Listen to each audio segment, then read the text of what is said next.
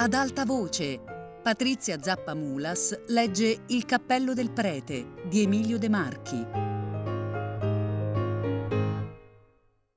La trappola.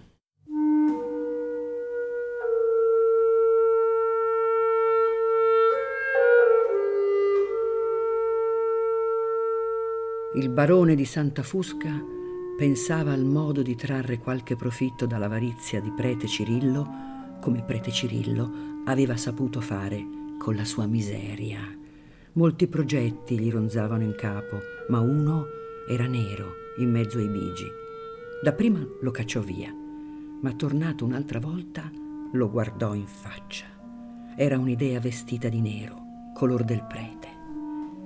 Che cosa aveva detto? prete Cirillo, che voleva partire, anzi fuggire da Napoli in gran segretezza, che giovedì, giorno 4, sarebbe venuto alla villa col denaro in tasca per stringere il contratto davanti al notaio, che non sarebbe tornato più in Napoli perché c'era della gente che minacciava continuamente la sua vita per avere i numeri. Questo aveva detto il prete. Una banda di camorristi un giorno si era impadronita della sua persona e l'uomo di Dio sarebbe stato realmente ucciso se Dio e il Divino Spirito non l'aiutavano in quel momento. Con questi elementi c'era da mettere insieme un magnifico progetto, purché non si guardasse troppo agli scrupoli e ai pregiudizi. O barone sentì il bisogno di raccogliere i suoi pensieri e corse a casa, tutto caldo di speranze e di fantasia.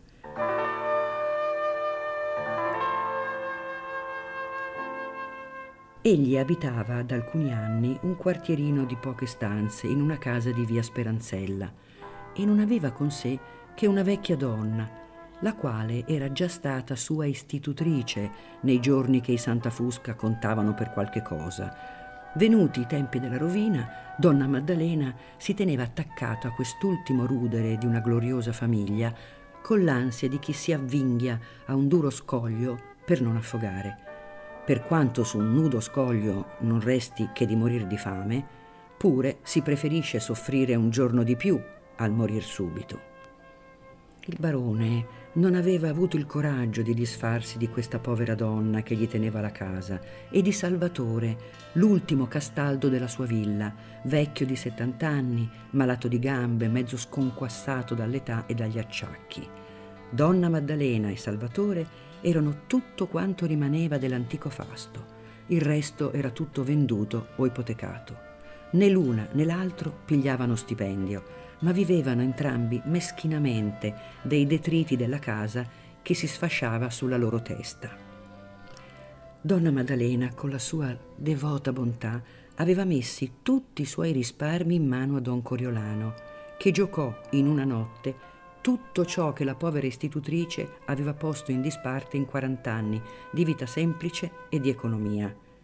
Ora essa non aveva più nulla e doveva ogni giorno supplicare il suo signore e padrone perché non la lasciasse morire di fame.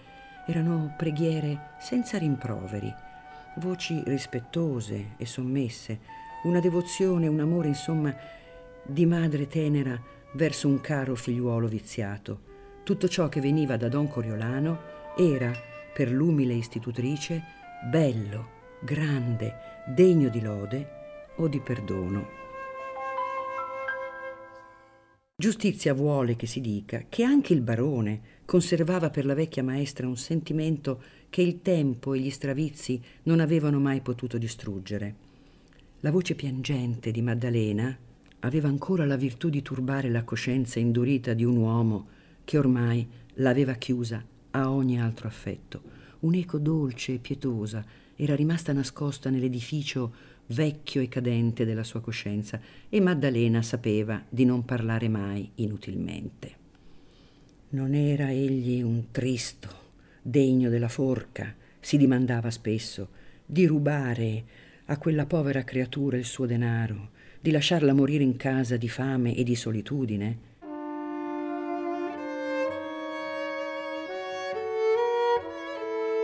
Tornato a casa dal colloquio col prete, egli confrontava questa povera vittima, che viveva di sospiri, col prete, che aveva il pagliericcio pieno di denaro. L'una, da 40 anni, divideva il destino di un'antichissima casa, cadendo anch'essa a brani a brani insieme ai muri, non lamentandosi mai, se non quando la fame era più forte della pazienza, sollevando alta la bandiera dell'onore finché c'era fiato. L'altro, il prete, insidiava, minava fin le stesse rovine e cercava di pigliare un Santa Fusca per la gola. Maddalena aveva chiusi gli occhi della sua povera mamma, pensava sempre l'uomo salendo le scale di casa, ed egli non poteva fare più nulla per lei. Se fosse andato in prigione, la povera donna sarebbe morta di fame sulla via. I Santa Fusca avevano nelle vene sangue di re normanni, diceva la cronaca. L'ultimo dei baroni poteva ben morire in odore di brigante, con una palla nella gola ma era vergognoso che si lasciasse succhiare il sangue da un pipistrello. Man mano che il suo pensiero girava su questo fuso, l'animo del barone si rinfocolava e pigliava coraggio. Che cos'era un vil pretuzzo in suo confronto? Il prete sarebbe venuto alla villa con molti denari e forse con la nota di tutti i suoi tesori nascosti nel pagliericcio. La villa era deserta Salvatore, mezzo sordo e imbecille. Per la domenica doveva restituire il denaro al Sacro Monte, se no marsh in prigione. Maddalena moriva di fame. In tutto il mondo non c'era che un cuore che gli volesse un bene sincero e disinteressato, questo cuore di Maddalena. La villa era in un luogo solitario e da dieci anni non vi entrava quasi più nessuno. Erano sempre mancati i denari per restaurarla e ora se la godevano i topi e le capre che Salvatore allevava nell'antico giardino. A Santa Fusca, prete Cirillo non era conosciuto da nessuno. Nessuno si sarebbe accorto in città della sua partenza. Dunque, dunque, se gli togli il denaro, che cos'è questo scheletro umano vestito da prete? Egli non è un uomo, ma una somma, un sacchetto. Io salvo l'onore dei miei padri, salvo me dalla prigione, salvo Maddalena dalla fame, pago i miei debiti, rendo il pane a tanti bisognosi, fo elemosine, ristabilisco la giustizia, compio una legge di natura. Io non so dire quante volte o barone pensò e ripensò queste cose durante i pochi giorni che lo dividevano dal lunedì al fatale giovedì 4 aprile. Il tempo non passava mai, molto più che egli stette quasi sempre in casa, nel piccolo studio, nel silenzio d'una casa morta, sempre curvo a tessere questa lurida tela.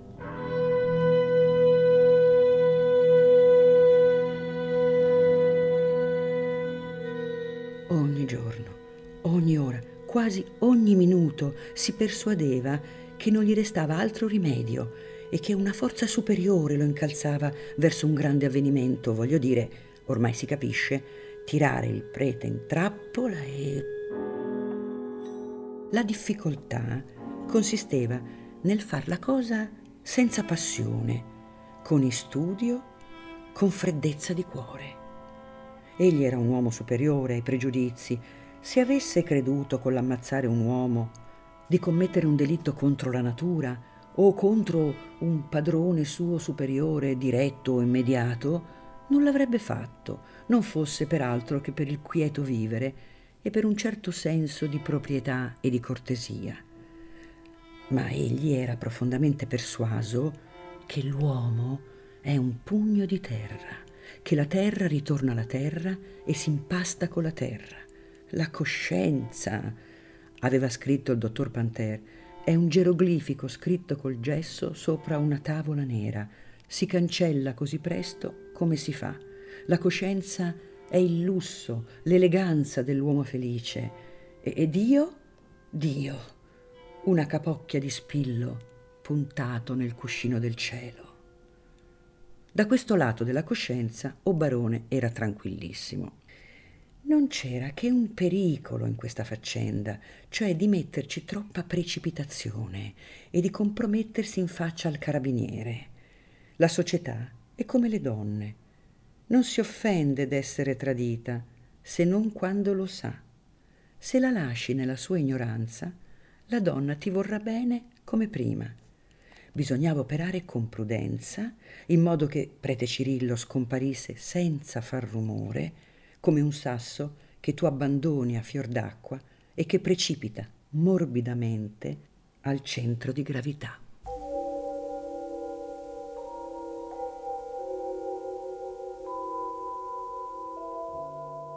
Passarono in questi pensieri il lunedì, il martedì e parte del mercoledì. Il barone cominciò allora a soffrire per la troppa speculazione e si accorse di non essere troppo quieto in Napoli. Più di una volta sorprese se stesso in istrada a gesticolare o con due dita aperte a un dilemma mentale che gli inchiodava il cervello o con una smania rabbiosa nelle gambe che lo faceva correre senza scopo in mezzo alla gente. Cominciò quasi a temere che la gente avesse a leggere il suo pensiero attraverso alle rughe. Impaziente, agitato, con la febbre addosso, il mercoledì mattina prese la penna e buttò sulla carta queste parole. Caro mio don Cirillo, son partito oggi per dare qualche ordine alla villa è partito con me anche don Nunziante, che è già informato del contratto e trova che voi fate un affare stupendo. Pazienza, io sconto i miei peccati. Non si è parlato del parco che abbraccia più di venti moggia. Io vi cederei anche questo se avete denaro, ma mi occorrono subito perché il mio diavolo mi ha fatto perdere anche ieri sera. Vi aspetto domani. La corsa parte alle 12.20 e voi sarete per il tocco alla villa. Dalla stazione pigliate il gran viale degli ulivi e vi farò trovare aperto il cancello. Alla villa c'è da dormire comodamente. Arrivederci. Alle dieci mise alla posta la lettera, volendo quasi affidare alla sorte un poco di responsabilità, e con la corsa delle 12.20 partì solo per Santa Fosca prete Cirillo non perdette il suo tempo. Molte cose doveva prevedere e stabilire anche lui per sottrarsi senza dar sospetto alle persecuzioni che oggi non poteva più sopportare. Trovato Cruschello, liquidò molti conti, lasciandogli guadagnare più che non meritasse, ma dovette mostrarsi largo di mano per invogliarlo a pagare e far presto. Poi passò alla cassa di risparmio del Banco di San Giacomo e ritirò molte cartelle di rendita al portatore che aveva depositate per maggior sicurezza. Erano i frutti di una vecchia eredità e delle sue segrete speculazioni. Poi scrisse un biglietto al suo padrone di casa in cui gli diceva che per urgenti affari di famiglia doveva allontanarsi improvvisamente da Napoli Nell'incertezza, se sarebbe tornato, consegnava i denari della pigione e la chiave dell'uscio a Gennariello il ciabattino, suo nipote, che avrebbe ritirata la roba secondo le sue istruzioni. Poi corse al Sacro Monte a perorare la causa del povero barone. Trovò il segretario e gli dimostrò con le lacrime agli occhi come il libertino fosse sull'orlo di un abisso non bisognava, col mostrarsi troppo duri e inesorabili, spingere un povero cristiano alla disperazione. Egli era venuto per incarico suo a cercare una mezza conciliazione. Uno scandalo non avrebbe fatto che nuocere alla buona reputazione dell'istituto. Prete Cirillo disse tanto che persuase il consiglio ad accettare 8.000 lire una volta per sempre e a cancellare il debito del barone di Santa Fusca. Pagò ritirò la quietanza per 15.000 e se ne andò lieto e trionfante. Il primo affaruccio non era andato male. Il giorno dopo andò in curia e fece cantare il prete cancelliere sulle intenzioni della mensa arcivescovile e sulla somma che Sua Eminenza era disposta a spendere per l'acquisto dei nuovi stabili. E rimasero d'accordo così. Don Cirillo, entro la settimana, avrebbe scritto proponendo un eccellente affare che egli aveva già quasi nella manica. Trattandosi del bene della Chiesa e della religione, non sarebbe stato a lesinare sul quattrino. Non volle dire per il momento né il luogo né il padrone del sito e se ne andò per definire col marchese Vico Spiano l'avvertenza sull'ipoteca del barone. Non trovò il marchese in casa e lasciò una lettera. La sera stessa riceveva una risposta dall'amministrazione di Casa Spiano che prometteva possibili accordi. In tutte queste faccende il tempo passò per prete Cirillo molto più presto che non per il barone di Santa Fusca e il buon servo di Dio si trovò alla mattina del giovedì 4 aprile quasi senza accorgersene. Di solito usciva di casa verso le nove per recarsi a dire la messa alla chiesa di Portosalvo. Quel dì uscì all'alba, quando la gente più occupata di sé nei preparativi della giornata. Uscì dai quartieri popolari e col suo grosso volume di San Tommaso sotto il braccio, pieno di valori, andò verso la marina, dove sperava di non essere conosciuto. Non volendo mostrarsi al pubblico, non disse per quel dì la solita messa e andò invece a prendere una tazza di cioccolata in un caffeuccio remoto verso la dogana. Quando Gennariello ebbe aperto il suo bugigattolo, prete Cirillo gli consegnò la chiave e la lettera per il padrone di casa, dicendo Terrai la chiave fino al mio ritorno e porterai questa lettera a don Ciccio Squotto, il paglietta, che abita presso la chiesa di San Giovanni a Mare io devo accompagnare un gran morto, un senatore, fino al cimitero di Miano, dove lo portano a seppellire nella tomba di famiglia, e non voglio portare la chiave in tasca. Volete che vi pulisca le scarpe, zio Cirillo? Sì, per rispetto al morto. Vi darò anche qualche punto, se avete tempo. Ho tempo e le scarpe ridono troppo per un funerale. Lo zio prete rise anche lui della sua idea e lasciò che Gennariello rattoppasse qualche buco. Io applicherò qualche intenzione in suffragio della tua povera mamma, Gennariello. Se voi mi deste due numeri buoni, li date agli altri e lasciate indietro il vostro sangue. Non sappiamo nemmeno noi quel che si fa e che si dice, Gennariello. È un'ispirazione che suggerisce. Oh, se venisse l'ispirazione anche per me. Prova a giocare il 23 e il 40. Ditene un altro, uomo benedetto, e che sia benedetta la Santa Trinità. Mettici anche il 66, ma non caricar troppo la posta, perché i numeri hanno l'ombra del Capricorno. Gennariello ringraziò col cuore pieno di fede e rese le scarpe del vecchio negromante belle e lucide come specchi. Prete Cirillo raccolse i lembi del suo mantello, strinse col braccio il volume di San Tommaso e uscì. Il vento di mare gonfiava il mantello dietro la schiena come una vela.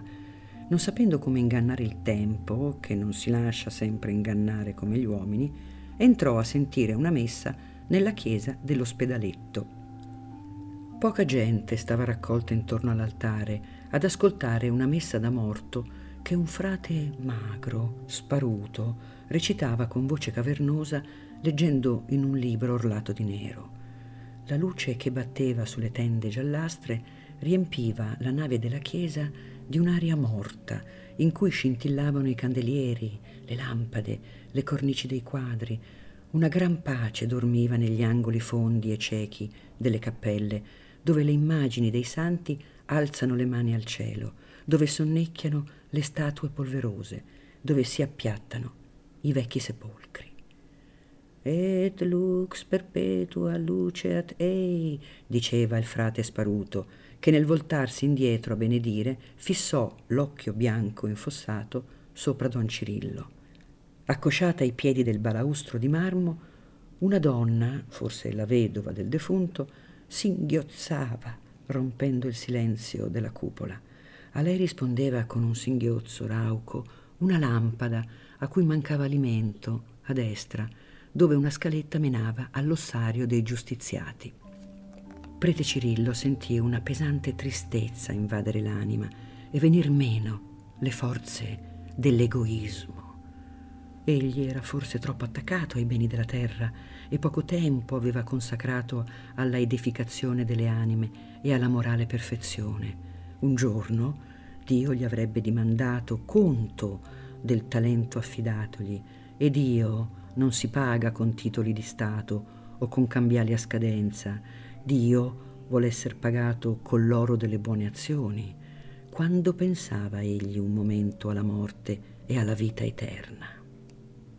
Prete Cirillo giurò con fervida fede che questo sarebbe stato l'ultimo giorno della sua vita usuraia.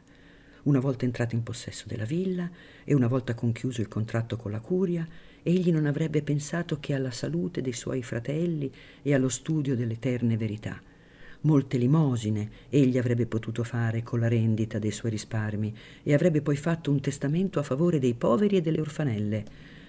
Nella quiete della campagna, sotto l'ombra degli olivi, in mezzo al lieto frastuono delle cicale, con la vista dei monti e del mare lontano, in una cameretta bianca, prete Cirillo sognava un tramonto d'oro, il tramonto luminoso del giusto.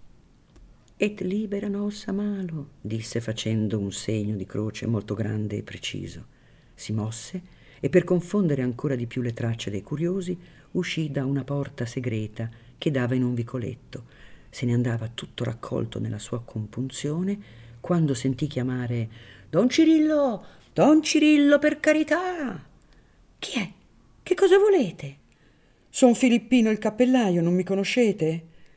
Volete ricordarmi che ho un debituccio? Mm, il diffidente. Possa morire se ho pensato a questo. Sono un povero uomo disperato davvero.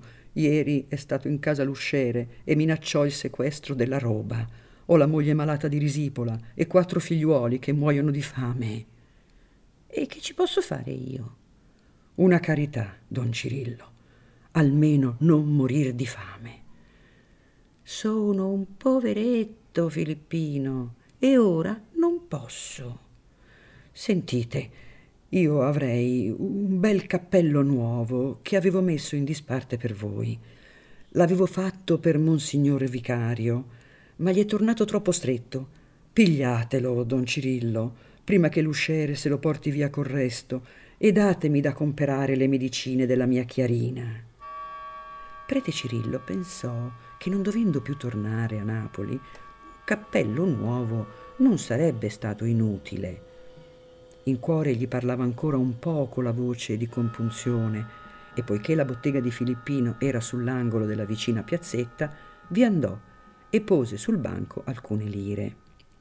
Datemi almeno dodici lire, don Cirillo. È un cappello nuovo, coi nastrini di seta, bello, leggero come una foglia. Non vi do di più, benedetto. Voi avete anche un debituccio. Prete Cirillo pensò che veramente non era onesto lasciare indietro dei debiti e soggiunse Vi do undici lire e pace. Per il debito vecchio li volete? Tre numeri buoni? Se voi li date proprio buoni. Mi pare di avere l'ispirazione passano oggi nel segno del Capricorno. Notateli che io li credo veri veri. Fosse il Signore del cielo che vi ispira, esclamò Filippino prendendo in mano la penna. Scrivete il 4, questo era il giorno della sua felice partenza. Il 30, cioè il prezzo della villa. E finalmente il 90, che vuol dire tutta la fortuna per voi e per la vostra Chiarina. Filippino, addio, vado a portare un morto a Miano. Addio!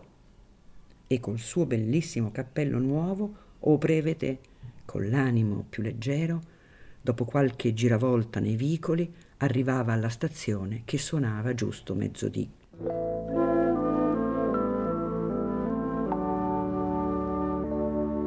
Venti minuti dopo, egli rannicchiavasi in un vagone di terza classe, stringendo col braccio San Tommaso e tutta la sua scienza. Nessuno l'aveva veduto partire e tutti pensavano che egli andasse a Miano a portare un morto. Il morto l'aveva bene sotto la mantellina, ma era un morto che fa risuscitare i vivi. Addio, sta lì, città dell'invidia, della camorra, dell'ignoranza, esclamò in cuor suo quando il treno si mosse. E in fondo alla memoria si mosse anche un versetto latino che egli aveva studiato da ragazzo e che dice Beatus ille qui procul negoziis.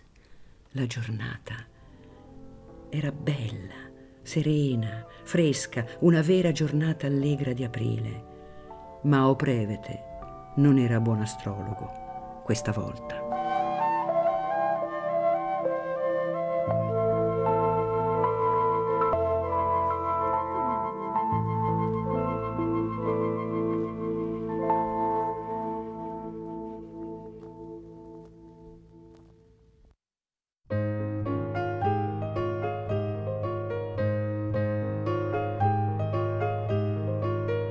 Patrizia Zappamulas ha letto Il cappello del prete di Emilio De Marchi, regia di Luigi Iavarone, a cura di Fabiana Carobolante, Jacopo De Bertoldi, Lorenzo Pavolini e Chiara Valerio. Tutte le puntate su Rai Play Radio. Ad alta voce è un programma Rai Radio 3.